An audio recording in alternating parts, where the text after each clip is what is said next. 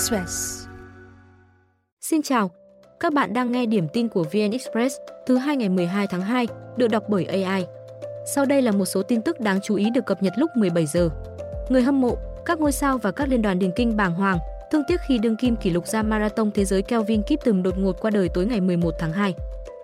Kiptum và huấn luyện viên Gervais Hakizimana qua đời trong vụ tai nạn vào khoảng 23 giờ giờ Nairobi. Theo cảnh sát khu vực, Kíp từng mất lái, lao xe ra khỏi đường và rơi xuống mương cách đó khoảng 60 mét trước khi tông vào một thân cây lớn.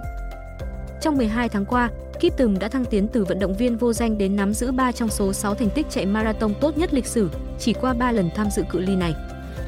Tại Valencia Marathon 2022, lần đầu chạy 42,195 km, Kip từng vô địch với 2 giờ 1 phút 53 giây, trở thành runner ra mắt cự ly này tốt nhất lịch sử. Năm tháng sau, anh cải thiện thành tích cá nhân tốt nhất để về nhất London Marathon 2023 với 2 giờ 1 phút 25 giây, lập kỷ lục mới của giải.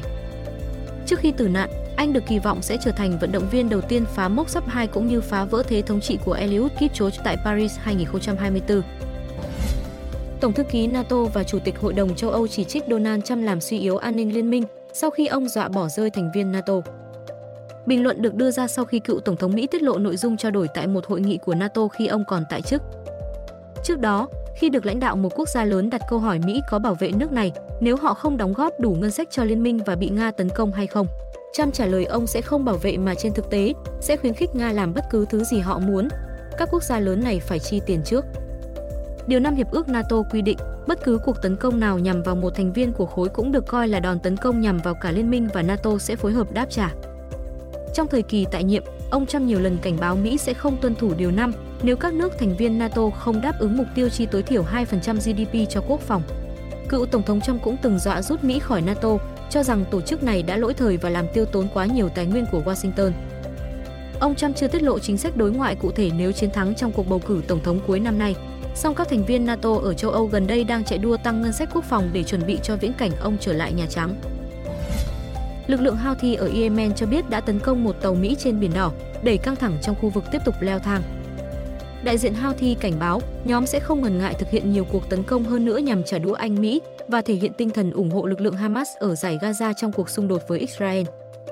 Trung tâm điều hành thương mại hàng hải Anh trước đó thông báo một con tàu bị hai tên lửa tấn công ở eo biển Bab el Mandeb. Không có ai bị thương sau sự việc và con tàu vẫn tiếp tục hành trình.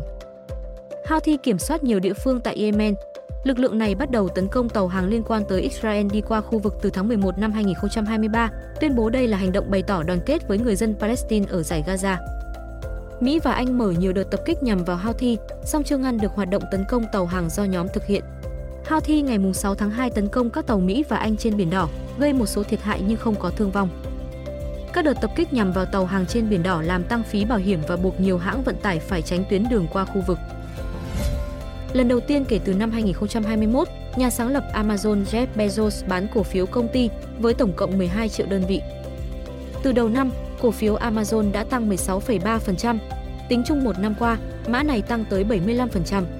Cổ phiếu Amazon đi lên trong bối cảnh hãng công bố số liệu kinh doanh quý 4 năm 2023 vượt dự báo nhờ mùa mua sắm cuối năm. Theo đó, doanh thu tăng 14% lên 170 tỷ đô la Mỹ, lợi nhuận cũng tăng vọt lên 10 tỷ đô la Mỹ.